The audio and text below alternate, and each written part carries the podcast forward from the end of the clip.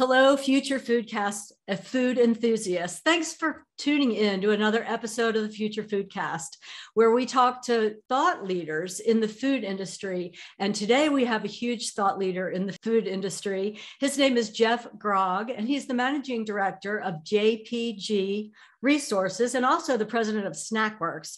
Jeff, thanks for being on our podcast. Thanks for having me today. I appreciate it. So, we're really excited to unpack some of the vast experience that you've had in the food industry. Can you give us a little bit of history of where you've been that has brought you to where you are right now? Sure. Yeah, I started my career in food science. I got my degree at Purdue University, went to Kellogg's, and then after some time at Kellogg's, Kellogg bought Kashi, and I moved over to Kashi, a little more fast moving, innovative business. So that was fun. That grew exponentially during uh, the eight years I worked on that business. And then I transferred, I left and went into uh, starting JPG Resources and a more entrepreneurial path. So uh, since then, I've done a few different things, and it's been a lot of fun. Yeah, you have now seen several different areas where your experience can be used within the food industry. Let's talk about a few of those. JPG Industries is kind of that overarching business. And you're a bit of a consultancy is that right to help food manufacturers and? Right. At, at, jpg we help companies of all sizes build new businesses. And so we have 60 people working from the very front end in strategy and marketing to product design and commercialization, and then operations, supply chain management, and all of that. And then we also do some work on diligence and other financial services uh, and support as well. So a very a pretty diversified team at this point. You have your hands in a lot of things there, and I was doing a little reconnaissance work. I know that you spoke just recently at the Winter Fancy Food Show, and you were talking about innovation in the face of uncertainty. I'd like for you to share with this audience a couple of the key messages that you had, you know, talking about the culture of innovation that company needs to have. I think that's a lot of what you do at JPG, right? It is, you know, I mean, we do a lot of the work of innovation, but we also help companies sometimes reframe or recraft their innovation process and culture to be more effective. And um, at the Fancy Food Show, you know, obviously the supply chains are still a mess. There's all sorts of disruption, inflation, labor issues, all that still going on. Um, but you know, fundamentally leading into addressing how do we innovate in the face of all that. Well, it helps if we have a good innovation platform and culture in good times. And so, yeah, talking, you know, we talked about things like trust and, and establishing a, a culture of openness where anybody can bring things forward and be heard and, and contribute to innovative ideas. And and you know then you know bringing it down to a little bit more of like how you operate today. If you have trust you know diverse inputs and you have your whole team engaged and you're looking at you know really focus on how do you get to market through the whole process you know then complementing that with in today's times also focusing on simplicity and other other um, factors that enable you to be to still innovate during times of disruption Okay, so that all speaks to what you've learned about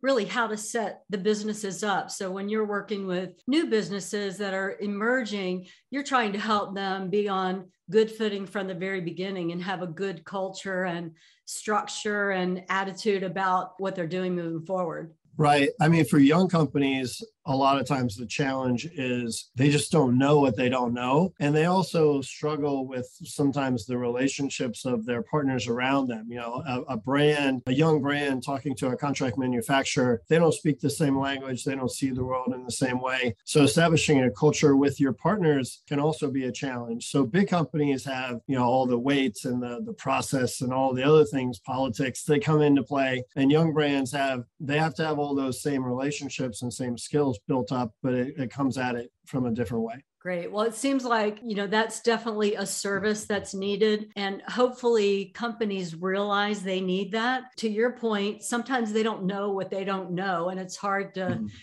help them understand that they could really establish themselves and grow a lot faster with the experience of you and your team to help them identify maybe some of those niche markets where they can be the most successful I think um, you had mentioned before about, you know, when companies try to serve too broad of an audience, sometimes that gets lost in the shuffle. Yeah, it's helpful for most brands to be really targeted and to know that consumer icon, you know, who is it exactly we're trying to serve? Who is the embodiment of the target? And, um, you know, I used to work with a great CEO of a growing company called Vans. And, you know, we, he would always say, target narrow to catch wide. And I think that really is, you know, if you want to hit those concentric circles, you got to hit the middle first and then you can ripple out. But when you're missed and you're over here instead of hitting the middle, then you don't hit anybody and it doesn't really work for anyone. So we do like to see brands that have a real focus and deliver real value to somebody in particular. That's really good advice. And I think we have a lot of entrepreneurs in the food space that listen to our podcast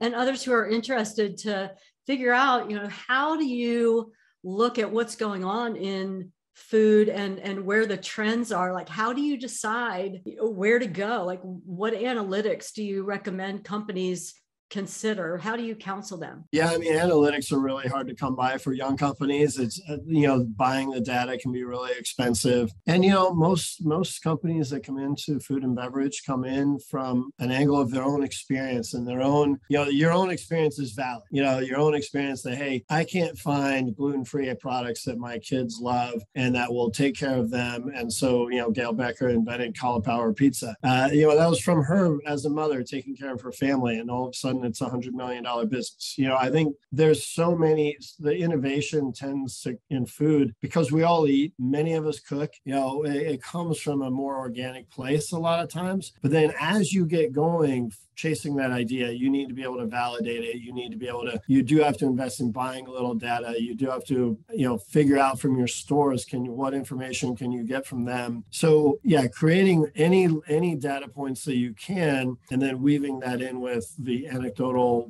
real life experience uh, is a, is kind of where small brands have to live. And from your talk about the innovation in the face of uncertainty at the food show, you were talking about how really it's equally important to celebrate the wins that win you know when we can realize oh that was a good move as well as celebrating the wins that don't win in other words when you're it's not going to make it and you decide I use a fishing analogy you know to to cut the bait. I mean, you're yeah. not going to be able to bring that fish in. So just cut the line and let the bait go and move on to the next thing. I think that's really sage advice. Yeah, I mean, one of the hardest things to do is kill a project. And whether it's at Kellogg's or whether it's at a startup, it's always difficult. And the more you've worked on it and the harder you've worked on it, and the closer you are to the finish line, it's harder to, to say, I'm not going to do this. And so, you know, I mean, people talk about celebrating failure, and I think that's a little bit of an odd concept or maybe a misnomer. Uh, the failure you need to learn from, whether celebrating is a different kind of thing, maybe, the celebrating the good effort or the good decision to kill the project. You might say, well, that project failed. So how you know how did you get there? Why did it fail? But ultimately, you celebrate the idea that you had the the nerve to cut it and that you had the nerve to make the tough call or that you did great work along the way but then you decided as you got more information that the timing was wrong or or you just couldn't get there. So i think yeah i was trying to make the point of there even in failure even when we make tough decisions there are usually good things to celebrate. Um, because celebrating failure i think especially for entrepreneurs where you don't get too many bites at the apple uh, it's a tough concept but there are still other ways to celebrate you know learning and growing along the way. Excellent point. and I think that you, uh, for for the record too, I really like cauliflower pizza. So I'm so glad Good. that she really felt like she needed to follow her passion, you know, her, I guess, innovation. For yeah, she effectively term. created a category. I mean, now there are other people doing it. And, you know, that's when, you know, that's the kind of innovation that's really exciting uh, when people really impact not only a few consumers, but then you create a whole, a new uh, experience in the store and a new opportunity for consumers. So it's fun to be a part of things like that. Well, and speaking of innovation, you saw that there was a lot going on in the snack space. We're going to take a look at, you know, some of the natural food snacks that are out there. It's a huge trend that's going on, but there was a big void in that market that you saw that you could fill. Can you tell us a little bit about what you've developed? Yeah, so at Snackwerks, we we created Snackwerks because at JPG we're having a hard time finding the places for our brands to go. And so we felt like there was this small to mid-scale gap in in high quality um, innovation baking.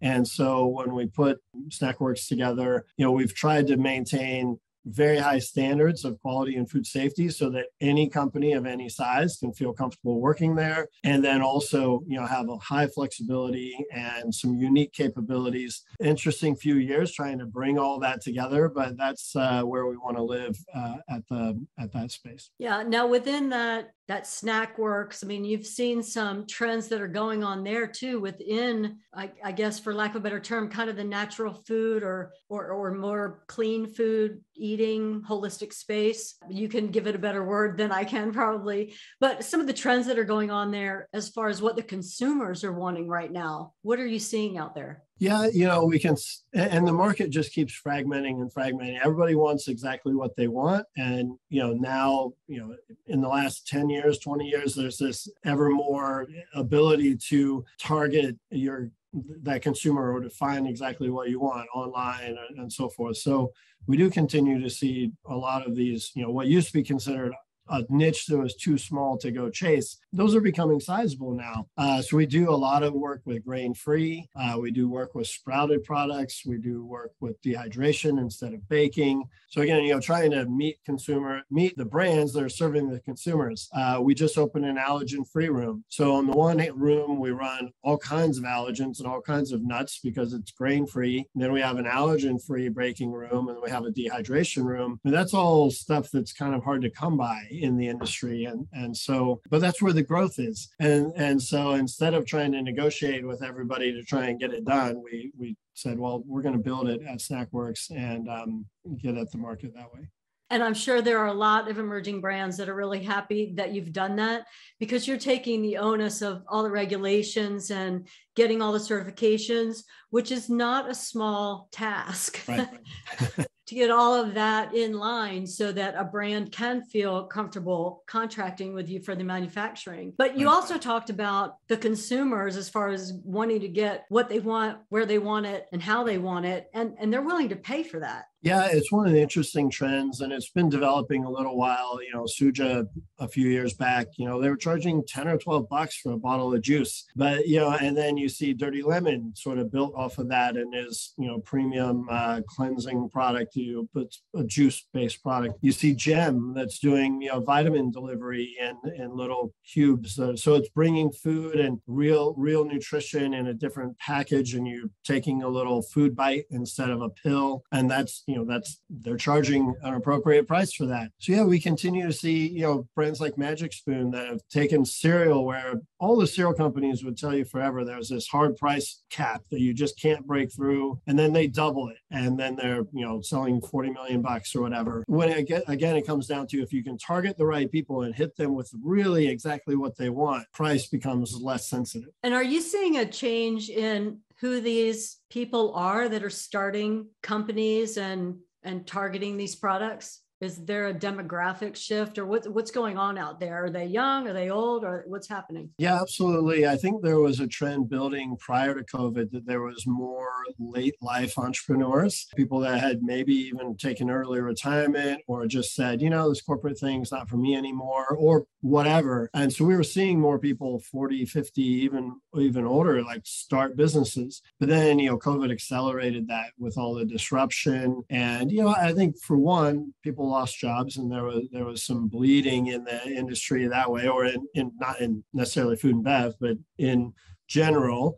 And so people had time on their hands to think about their what they wanted to do and then, you know, just with the lockdowns and everything else, people became more introspective. Folks, you know, the great resignation, uh, that is also people doing more, you know, pursuing their passion a little bit more and deciding, you know, maybe I can trade some stability or trade some salary for something I'd really want to do. So it's definitely a trend toward more late life entrepreneurs entering the space. And honestly, there's not a huge pool of data, but statistically, they do very well. Uh, that life experience is uh, generally helpful to them um, in in launching a brand. That's interesting perspective because you know th- just thinking about the later life entrepreneurs and maybe bringing to bear their life experience whereas a younger person just wouldn't have had really the the failures or the decisions that needed to be made along the way that maybe uh, an older person had in their career already. And and could more easily move on from maybe that that project that was a little bit of a pet project they realized weren't going to make it or they can easily see i really want to put my resources here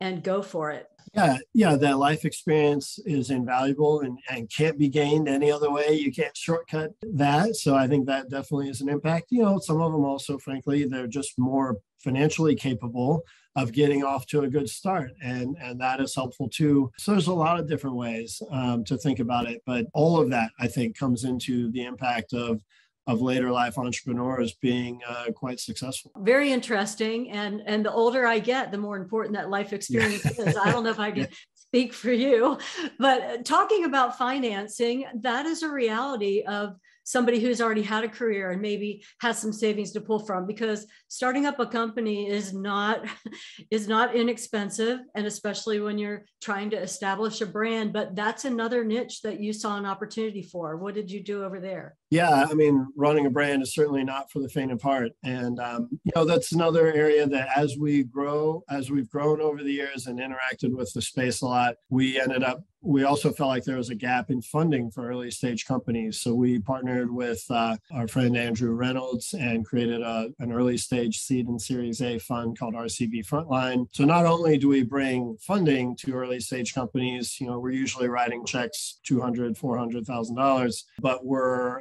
you know, because of our depth of experience and because of our operational backgrounds, Andrew has run a company before, he's been an investor for quite a while. And, you know, we have a, a loads of operational experience experience. So uh, we felt like that was a gap that a there's just not a lot of sophisticated money early in the in the fundraising life cycle, and b you know there was we felt like we could bring intelligence and other added value as well because you know otherwise most of the time you're you know you're funding it yourself and then you're doing sort of friends and family angels and there's just not a lot of value add there. And in, in fact a lot of times there's a lot of hassle and headache. So you know we felt like we could play in that early stage and add some value through the fund. I would agree just because you're bringing not only the money to the table which other people could do that piece but you're bringing your perspective and experience and your knowledge of what's going on in the future where you could really maybe help them target and evaluate which direction to head and and wh- how to best spend the money right? Right and you know maybe one of the most important things we bring is our network. Uh, we're very well connected across the space so when they're when they have a question about sales we can get somebody to answer that. When they have a question about food service or you know so it doesn't it's not just within our team but across our network that we can bring value to them through the connectivity that is so important to running a business. And even sometimes connecting them with other founders for mentoring or just you know i'll say one of the important things for founders is sometimes just to know they're not alone. There are other people going through the struggle. We found that to be important for founders over the years. Yeah a little bit of a founder mastermind idea where this shared common experience you get to just get validated that you're not right. the only one right? That yeah. i think that's really valuable. Well what do you see coming on the horizon moving forward as far as any kind of trends innovation technology? I mean, you have a technology background. What, what's happening out there yeah, you know, the market continues to evolve all the time, and sometimes things catch us off guard. But right now, you know, the macro trends are playing out, you know, obviously plant based. But then, you know, you look a little deeper and you see that there's actually more growth, or not more growth, but a lot also happening in, well, if you're going to eat plant based, do you really need meat mimics that are mostly soy or other things? Or do you really just want to eat more vegetables and, and more fruits? And, you know, there's a movement to, well, if we're going to be vegetarian, why don't we just eat vegetarian food, eat vegetables? And, you know, I think, and that's where there's probably more real health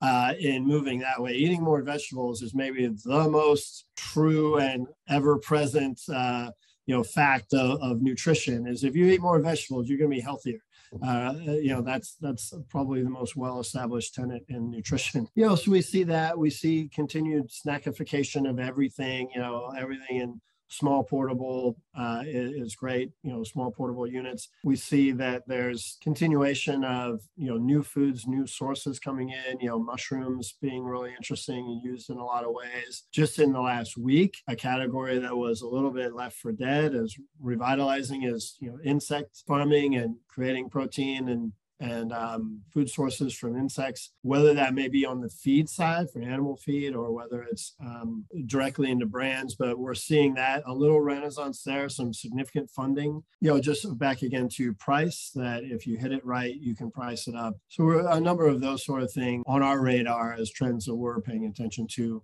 And then obviously, all the technology for delivery systems and last mile and GoPuff you can order and have it in a couple hours at your house. It's not even like tomorrow. Now it's uh, you know immediately. So all those things we we find interesting and see continuing driving continuing evolution. Out of all of the trends and things that you see coming in the future, which there were several really interesting topics. Of course, I'm going to focus on the insects. what the only time I've heard about insects for protein is when I've watched maybe one of those survival shows where yeah. people are having to eat that and everybody kind of cringes, but it's a real thing. It is a real thing. And, you know, a few years ago, six, seven years ago, was crickets. And then it turned out, well, all the promise of crickets was a little bit misfocused, maybe, or, or um, mis. Uh, communicated. It just wasn't as efficient as as everybody wanted it to be. You know and ultimately you ended up with a product that was four times as expensive as as beef or dairy or other common protein sources and that didn't taste that great and didn't deliver a full protein and was you know just and people don't like this you got to get people over a big hurdle to want that.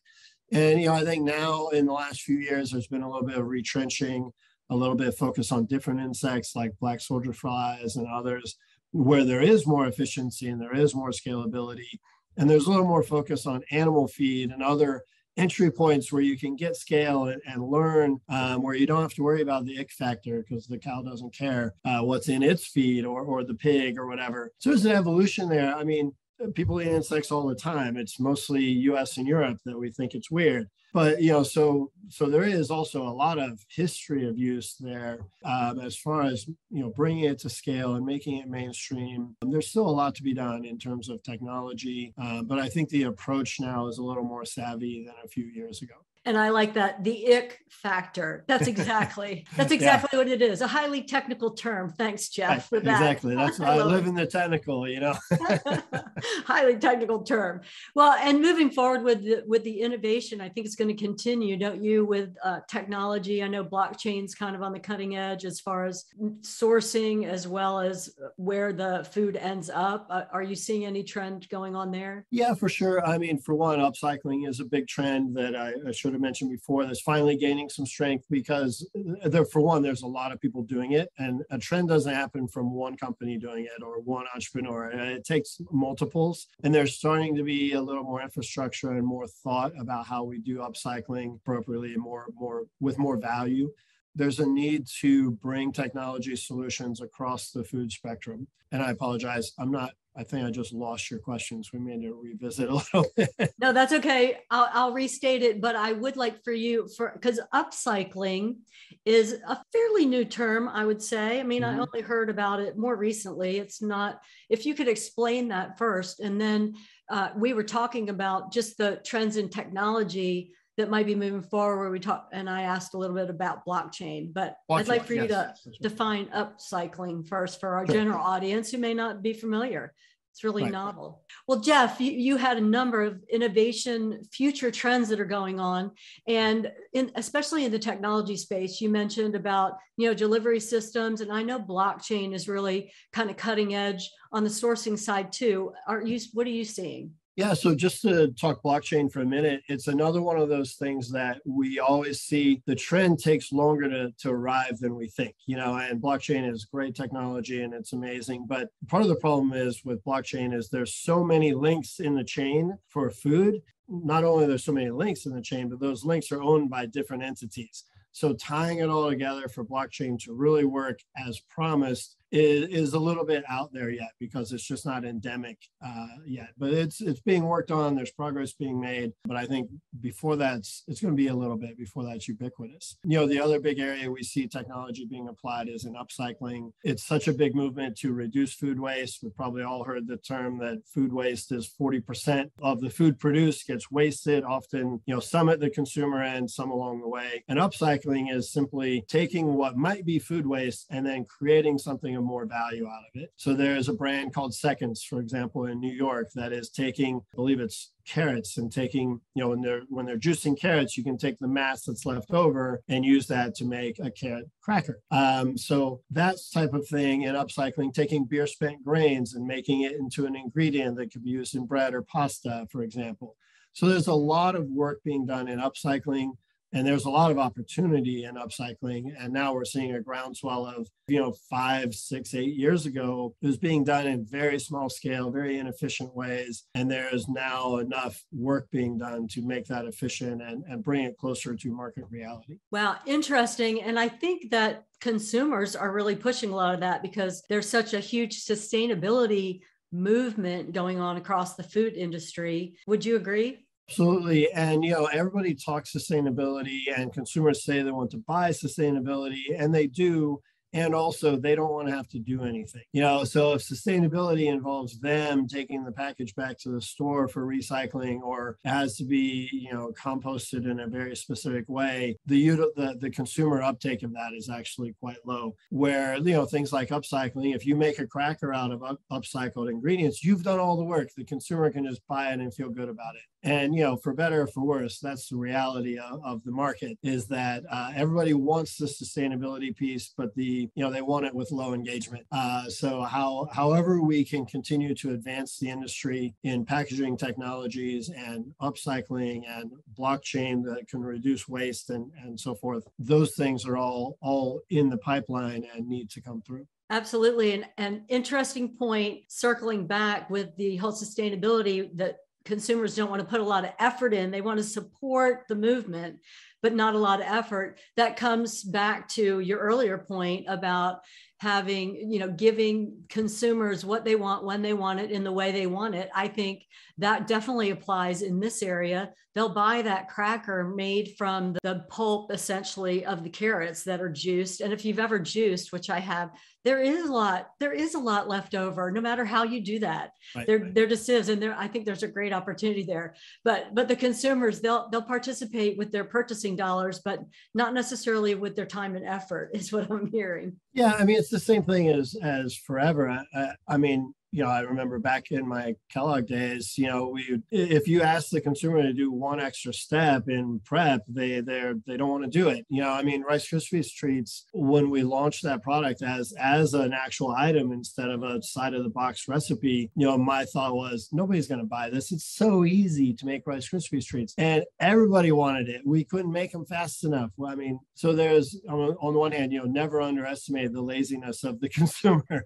but but I mean on the more positive spin is, I mean, really, people want it the, the easiest, most convenient way, and we should all know that. We we are all consumers. That's how we want life. So the more we can bring them a, a turnkey, complete solution that they can just support by purchasing is you know i mean that's that's where the big wins tend to be well your point is well taken i i still don't think i'm going to change my introduction to the foodcast to say and welcome you lazy food enthusiasts to the future foodcast but to your point just giving consumers what they want the way they want it and how they want it is really what i'm hearing and jeff is there anything else you think our audience might be interested in we've we've had a pretty broad discussion today but is there anything else you'd like to share with our audience I mean, not particularly. I'm just always happy to be a part of this industry. It's such a uh, nice nice group of people. People give and support each other all the time. We're happy to be a part of it and, you know, enjoy doing the education. And, and I really appreciate you having me on the show today. Well, we really appreciate you being on the show and